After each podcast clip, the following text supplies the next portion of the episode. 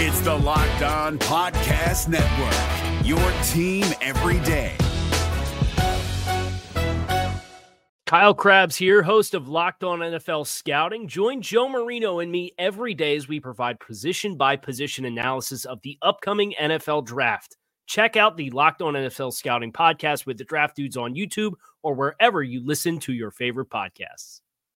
Locked On Dolphins, hosted by Travis Wingfield, your daily podcast on the Miami Dolphins, part of the Locked On Podcast Network.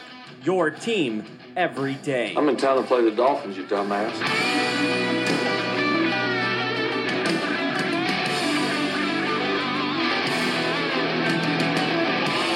What is up, Doll fans, and welcome into the Wednesday, March the 6th edition of the Locked On Dolphins podcast. I am your host, Travis Wingfield, and as always, I am here to bring you your daily dose of Miami Dolphins football. And on today's show, it's a bit of a variety bag of Dolphins and NFL news.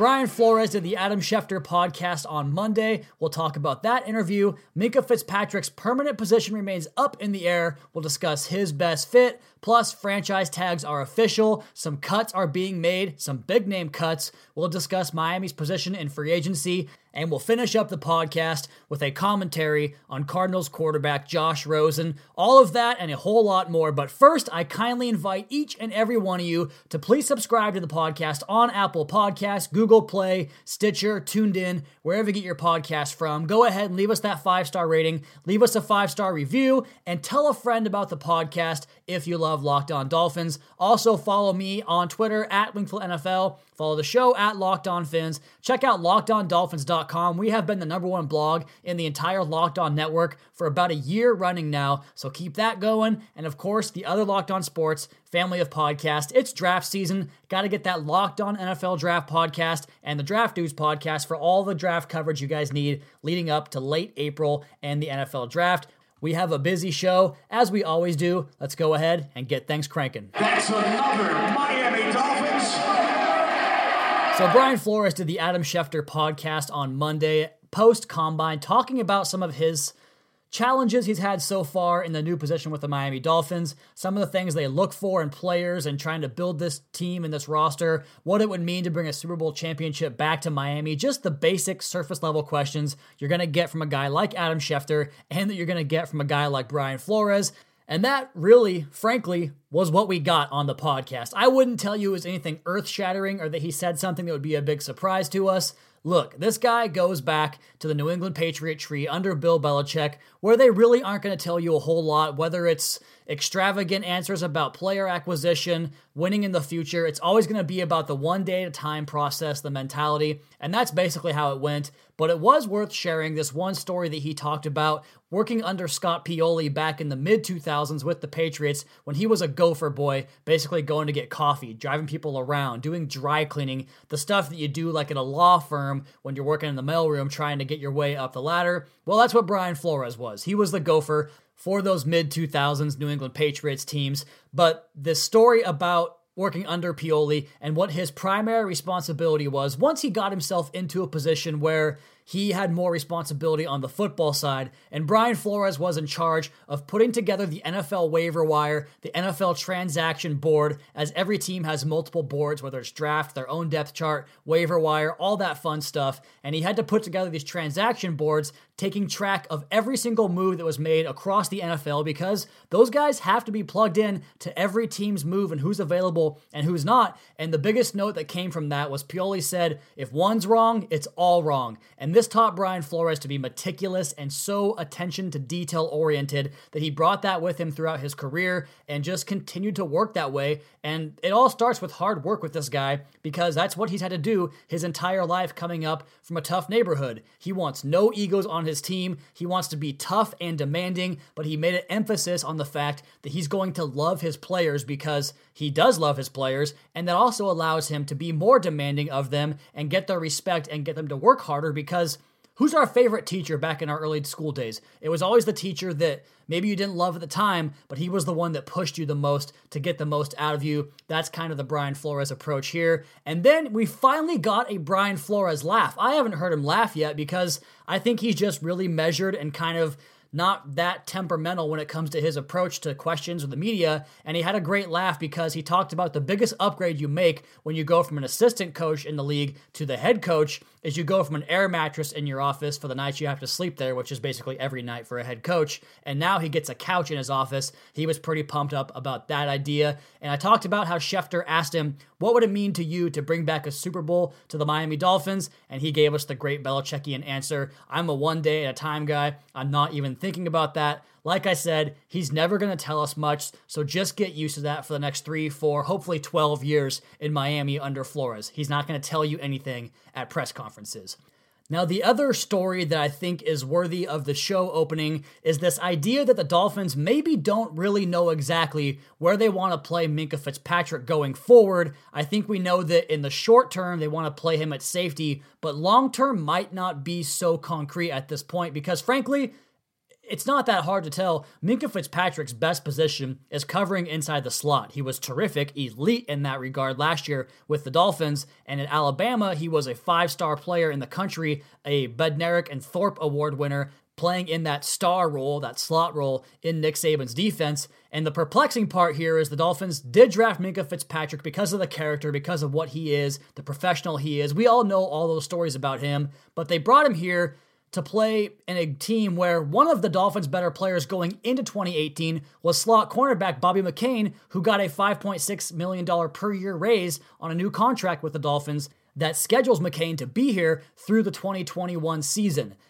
and you look at the just the planning of the roster building in that sense, putting together TJ McDonald and Reshad Jones in the same defensive backfield at safety, that doesn't work. Putting McCain and Fitzpatrick together, you're just doubling down on guys that do the same things. And while I think Minkah could be a great matchup piece in coverage, and that's kind of what he did in college outside of playing the slot. You go outside to the boundary and play the Y tight end that flexes out and moves outside the numbers to play that position. So he can do that. I think you can operate with him as a safety in that sense and kind of the big nickel in that sense as well. But I do think that him playing safety is much more about a projection because, frankly, we just haven't seen it that much. And you'll recall some of his worst games from his rookie season came when he played at safety, including his first career start back in week three when the Dolphins got torched by that terrible Raiders offense, and he was filling in for Reshad Jones and gave up a couple of big plays in that game after he was dynamite lockdown in the first two games of the year against the Titans and against the Jets. And while I don't want to see Bobby McCain moved on from because I do believe he'll have a bounce back year and I know he's a team leader, but it just signals the overall lack of approach in terms of big picture roster building the previous regime had, and that's why the Dolphins are in this position where they have to dig their way out of all these mistakes. So, long term, Minkah's best spot is in the slot, playing that cornerback role, and I think you can approach it that way. But I wouldn't be overly upset if he played safety because I do think that he can do it. Okay, we've got plenty more to come here on the Locked On Dolphins podcast, including some free agency talk, some franchise tags, and a commentary on Josh Rosen. We'll get to all of that next here on the Locked On Dolphins podcast, part of the Locked On Podcast Network, on Twitter at Wingfield NFL, and the show at Locked On Phins. If you're looking for the most comprehensive NFL draft coverage this offseason, look no further than the Locked On NFL Scouting Podcast. Join the draft dudes, Kyle Crabbs and Joe Marino, as they go position by position through the NFL free agent class and into the star studded crop of college stars who will be selected in the 2024 NFL Draft. If you want to know who your favorite NFL team should be adding to its roster, you need to check out Locked On NFL Scouting, available on YouTube and wherever you get your podcasts. Part of the Locked On Podcast Network. Your team every day. Is your team eliminated from the playoffs and in need of reinforcements? Maybe it's time for a rebuild, or maybe they're just a player or two away from taking home the Lombardi Trophy. Either way, join Keith Sanchez and Damian Parson for Mock Draft Monday on the Locked On NFL Draft Podcast. They'll tell you which college football stars your team will be taking in the 2024 NFL Draft. Check out Mock Draft Monday on the Locked On NFL Draft Podcast part of the Locked On Podcast Network. Your team every day.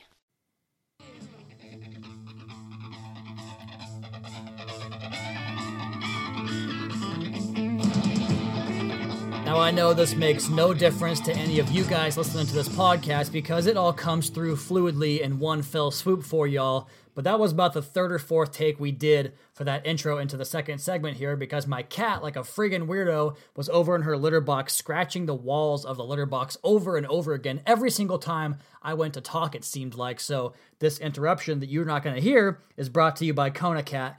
She is my little buddy, but today, buddy, you are annoying the crap out of me. Let's go ahead and move on talk about some football, not cats in litter boxes here. And we know that Andre Branch is already out. We know that Josh Sitton, Robert Quinn, Ryan Tannehill, and DeVante Parker are soon to follow suit.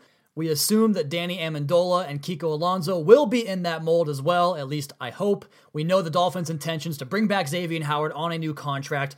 But the one that remains up in the air still at this moment is right tackle Ja'Wuan James. And Donovan Smith of the Tampa Bay Buccaneers today, on Tuesday, signed a three year, $42 million deal with $27 million in guarantees, right around 13 million bucks per year, which for the Bucks is not a great deal. But I mentioned this a while back, and I think pretty soon contracts between left and right tackles will start to balance out a little bit more as the league gets away from this idea of stacking up pass rushers on the quarterback's blind side. And frankly, it's been trending this way for a while. Guys will play off the left end of the defensive line as well, just as much as off the right end. But what exactly would be a good figure for Ja'Wuan James? I personally would be inclined to offer him a four-year, $36 million deal and guarantee half of it for 18 million bucks. Load up the front portion of that deal so that when it's time to play Laremy Tunsil, Ja'Wuan James figures level off and you can have an affordable tackle group that way. And if he doesn't take that deal, which I think he probably won't, that's fine. We can part ways with him and look elsewhere on the cheap. And some have asked me why we haven't franchised Ja'Wuan James at this point. I think the franchise tackle for James at tackle would be something in the neighborhood around $15 million, and you just can't do that for Ja'Wuan James. You just can't especially with his propensity to take on season ending injuries. That would be a brutal result if he were on IR with that figure. So the Ja'Wuan James thing remains up in the air. Franchise tags are out and done across the league. The Cowboys went after Demarcus Lawrence. The Texans tagged up Jadeveon Clowney. The Chiefs, Dee Ford. The Seahawks, Frank Clark. And the Falcons, Grady Jarrett. A lot of defensive line players in that group there on the franchise tag. But the notable absences from that list as the Giants will part ways or allow Landon Collins at least to test the free agent market. And this free agent class is super deep, which again sucks because the Dolphins have so much financial responsibility tied up in this position with such little production and now at this point such little scheme fit for what they want to do and they have needs in that position group and they really don't have the financial wiggle room to make moves happen. Eric Weddle of the Baltimore Ravens, all pro Eric Weddle, the longtime communicator of the Chargers defense, then of the Ravens defense, and just a superb, almost Hall of Fame level player. He might even be in Canton one day. He gets cut by the Ravens to free up seven and a half million bucks on their cap hit, and he might retire. But if he doesn't, the Dolphins got to make that phone call. It won't go against their compensatory formula, and he would be a excellent, excellent plug and play player that could come in right away and captain Brian Flores' defense. And the reason the Ravens might have done that is because they need the money to pay for CJ Mosley, a linebacker for the Ravens who did not get the tag himself in Baltimore and will now hit the free agent market when it opens up next week. And the Dolphins would probably have to put in calls there. I still don't see them doing that because, let's be honest about it, this team is not going to spend the big money on free agents, even if we think the Trey Flowers rumor could be a possibility and he'd be a great player and a great fit here. I just don't think. I don't think they're going to spend that kind of money. And that's not really because of some idea that they're tanking. I just think that's going to be a philosophical approach that they're not going to do that in the way the Patriots never did that outside of a very, very unique circumstance like a Stephon Gilmore. And of course, Trey Flowers probably would be that. But it goes back to the idea on yesterday's podcast that this pass rush in this scheme is really more created by the scheme itself, rush integrity, or lane integrity rather, and being responsible for your own specific gap and rush lane. So maybe the value on the individual pass rusher is not going to be as big. Both Mosley and Weddle would be awesome gets, but I just don't think the Dolphins are going to be in on that portion of the free agent market. Now, where they might be in on, to me, are the low level free agent options, guys that were previously cut after they didn't work out initially. And I'm thinking specifically about Houston Texans cornerback Kevin Johnson, who was just cut on Tuesday. He was a first round draft pick in 2015 of the Texans, And I think his game or what his game would be at its peak is translatable into this defense. He goes six foot tall, so that hits that requirement. His shuttle and three cone times are fantastic. So the change of direction skill set that the Dolphins love at the cornerback position. And when I say that, I'm talking about Brian Flores and what they did in New England. So I think this same prototypes come over to Miami, and he would fit that prototype in that sense. But it just didn't work out because maybe he's not that good of a player. Maybe it was coaching. Maybe he didn't have the work ethic. Whatever it was, I'm not sure, but the Patriots have always tended to pull these guys off the heap and turn them into productive players, a la Trent Brown last year, who was nabbed for a draft pick trade down on day three, like a fourth for a fifth, just a simple swap. And he comes in and plays very, very formidable left tackle for a team that needed it to protect Tom Brady on the offensive line last year. I just, I would love to see the Dolphins finally be a team that does that, where we're the ones saying, oh, your trash is our treasure, because how often does it work out the other way for this Dolphins team, whether you go back to Rob Ninkovich or Nolan Carroll, even had a couple of good years. It just seems to always happen to the Dolphins and never in the reverse coming back our way. And I'm not talking about turning these guys into all pros, but just getting production out of cheap signings and hitting on the value of those signings. I hope the Dolphins think about things like this. Maybe not Kevin Johnson specifically, but that's the mindset that we need to be thinking about with the Dolphins acquisitions this coming March and April. So it's that idea, but also the idea of possibly being able to buy guys on the cheap and then convert them into specific roles in the way the Patriots have done again for so long. And they did it with Kyle Van Noy, who's a big, big part of that defense, and Chris Kaufman at CK Parrott. You guys all know who he is. Mentioned that Jeremiah Attaochu could be one of those players. That's the vein we should be thinking about in free agency. Low level guys that can play specific roles on the defense or the offense that fit in with the mindset, with the ego personality thing, all the fun stuff we've talked about with Brian Flores' preferences, but also a fit in the scheme. Because frankly, this defense has ran pretty differently than a lot of other defenses across the league. The last note here Duke Johnson in Cleveland, because of Kareem Hunt, because of Nick Chubb breaking out in his rookie season, all of a sudden Duke Johnson's kind of the odd man out. And you might say, well, yeah, he's the third running back there. He'd be the third running back here as well.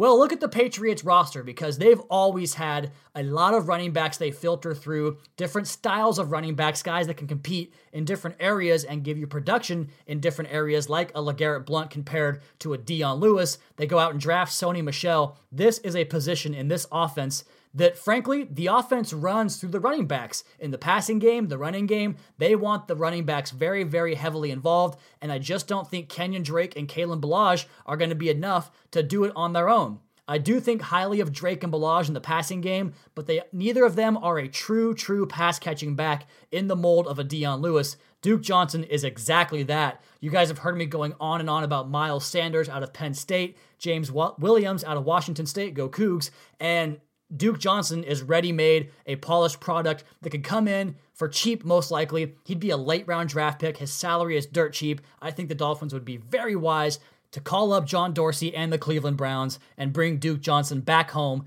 to Miami.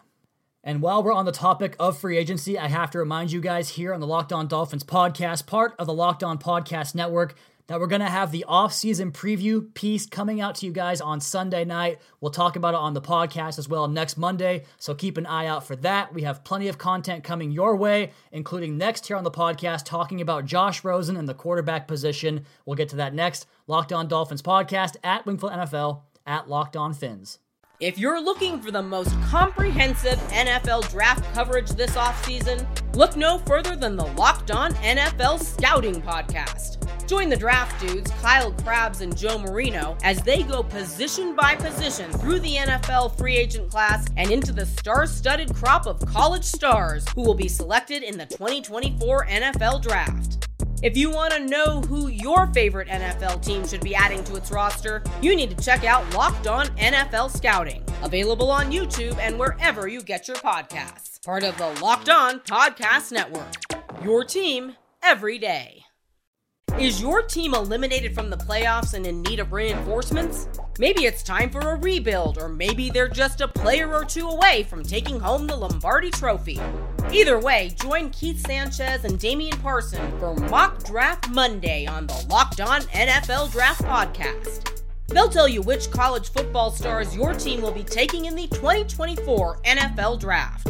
Check out Mock Draft Monday on the Locked On NFL Draft Podcast, part of the Locked On Podcast Network. Your team every day.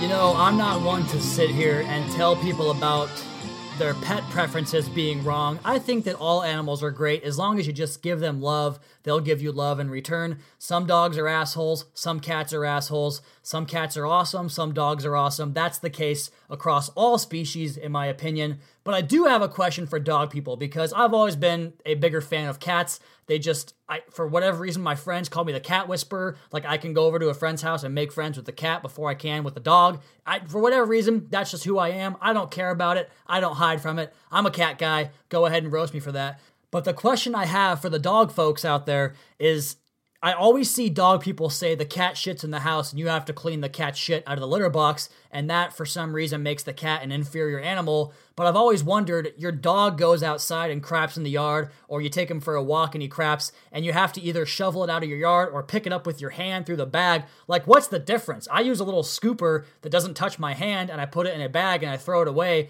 and it takes less time. She's independent. I can do it whenever I want to. So just please come at me on Twitter and tell me why the dog pooping outside and you having to pick it up out there is any different than cleaning a litter box please do. I want to know. At Wingfield NFL. Hit me up on Twitter. Let's get back into football here because we're not here to talk about cats and dogs. I want to talk about the hot topic of the day, of the week, probably of the next few weeks for us as we look to fill this quarterback position that right now is, besides the Redskins, and I hate saying that word, let's call them Washington. Wash, the team in Washington. The only team that I think is worse at quarterback right now than Miami would be Washington, but even that's debatable because Colt McCoy is at least a good backup quarterback. And if you take Ryan Tannehill off this football team, Luke Falk and Jake Rudock are the only guys on the roster, with David Fales and Brock Osweiler pending free agents to be, who I don't think have any chance of coming back to this football team.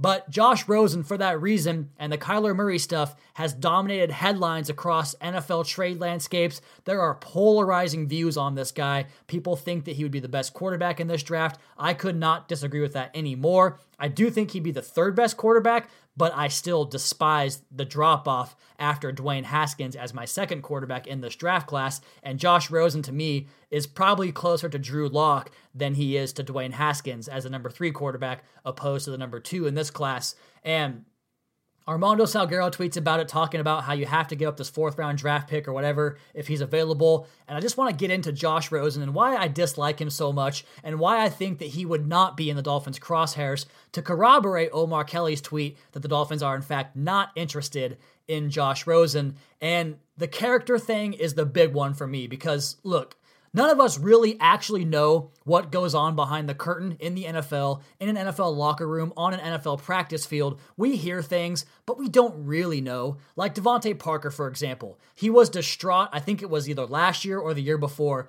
after his girlfriend broke up with him, and apparently it affected his work habits in a way that made him completely unproductive from sun up to sundown at the facility in Davie. And that's happened to me before. Don't get me wrong, I've been distraught by a breakup before but it was like in high school, but it still happened. And then you go back to like the positive side of things of this argument, and Ted Larsen, who we all know is he's not a good football player at this stage of his career. He may have been in the past, but he was pretty terrible on tape all throughout 2018. But after the Miami Miracle play, he was the one that hit the key block that really sprung Kenyon Drake, and the locker room absolutely loved him for it, chanting Ted, Ted, Ted throughout the locker room. And so there's just all these factors that go into the locker room and the way certain things play, the way certain guys kind of come together. I mean, Ryan Tannehill was in the locker room kind of off to the side by himself, right by Coach Gase's office, and he didn't really ever interact with the rest of the team. Whereas guys like Reshad Jones and Bobby McCain and some of the other cornerbacks and DBs all pal around together. Davon Godchaux was next to Andre Branch, who was just the life of the party. The offensive line had their own big, giant, naked white men party going on in their own corner of the locker room. So there's all these clicks And Ryan Tannehill really wasn't ever a part of that in the two times that I was there. He was mostly isolated by himself in that portion of the locker room. With the other quarterbacks, there just wasn't a lot of interaction and engagement between him and the rest of the guys. And getting back on track here, going back to Josh Rosen, everything we've been told about Josh Rosen is that he's a giant douche. And I think that's kind of been spelled out throughout the course of his career at UCLA and up to last week. He's opinionated and maybe not as receptive to coaching as we would prefer a player to be at that position. Guys have to be able to be coached. That's going to be the moniker of this new Dolphin staff. And that just goes against everything they have preached. And while we may think some of this stuff is said right now is fodder and smoke, and a lot of it is, I promise you this this regime is not fucking around when it comes to the character issue, the lack of egos, prioritizing football, and a we, not me mentality. 100% genuine. I 100% guarantee that much is true. And I don't think Josh Rosen is that. There was a feature, I want to say on ESPN Magazine or ESPN.com a while ago, when Rosen was dubbed the chosen one by the UCLA Bruin faithful about his hot tub in his, his dorm room or his apartment and just kind of following him around day to day. And the general takeaway from that was that Josh Rosen is not a likable character in any such way. And there was more reports that he rubbed people the wrong way in those combine interviews in Indianapolis last year. And then the most recent one that really kind of grinds my gears is this Instagram thing where he takes down the pictures of himself in Cardinals gear, Cardinals attire, Cardinals uniform, and then says that he was hacked and someone else did that, which that was totally him. Come on, man. We're not going to buy that. Who would go into your Instagram and do that?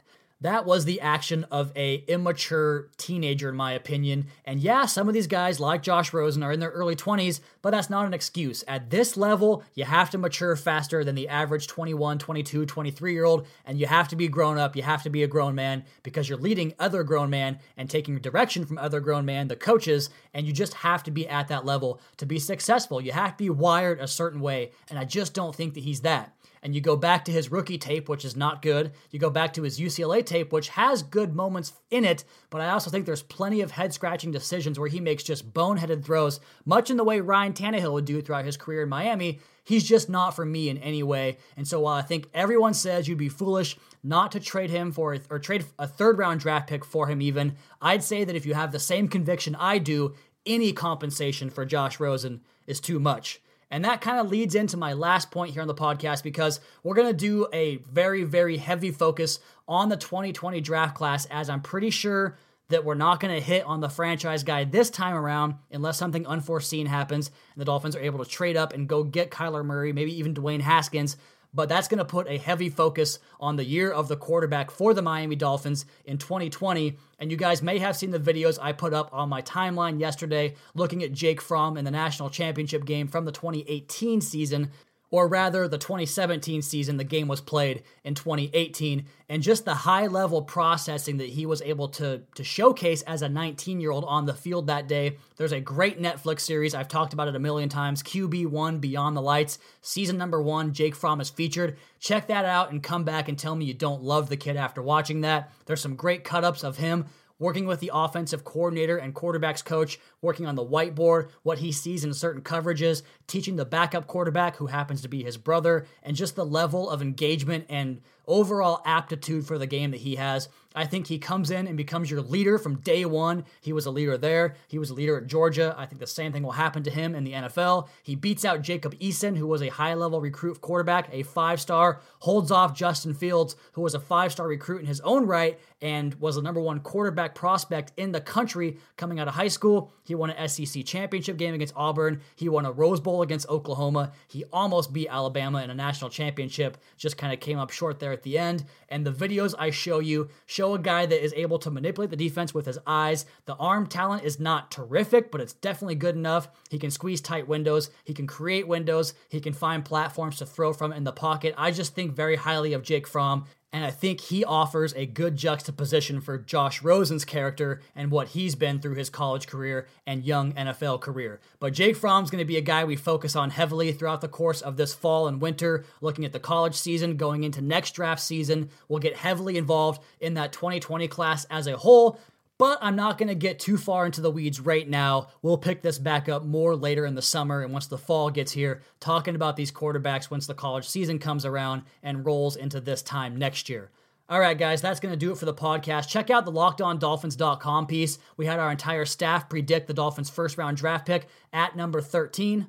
If you have a smart speaker or Bluetooth capability in your car, just say play Locked On Dolphins podcast and pull us up right quick. Also, please be sure to subscribe to the podcast on Apple Podcasts. Leave us a rating, leave us a review. Check out the other Locked On Sports family of podcasts for all your local and national coverage of your favorite teams. Follow me on Twitter at Wingfield NFL. Follow the show at Locked On Phins. Keep up to date on our Daily Dolphins blog over at LockedOnDolphins.com. You guys have a great rest of your night. We'll talk to you again tomorrow for another edition of the Locked On Dolphins podcast, your daily dose for Miami Dolphins football.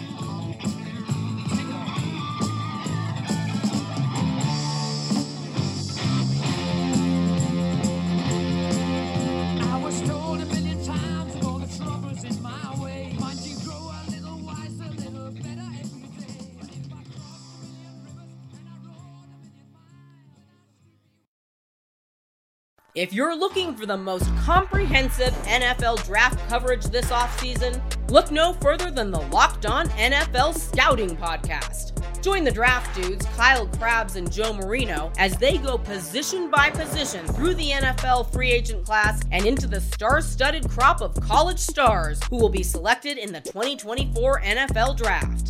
If you want to know who your favorite NFL team should be adding to its roster, you need to check out Locked On NFL Scouting, available on YouTube and wherever you get your podcasts. Part of the Locked On Podcast Network.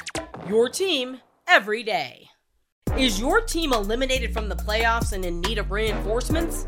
Maybe it's time for a rebuild, or maybe they're just a player or two away from taking home the Lombardi Trophy. Either way, join Keith Sanchez and Damian Parson for Mock Draft Monday on the Locked On NFL Draft Podcast. They'll tell you which college football stars your team will be taking in the 2024 NFL Draft. Check out Mock Draft Monday on the Locked On NFL Draft Podcast, part of the Locked On Podcast Network. Your team every day.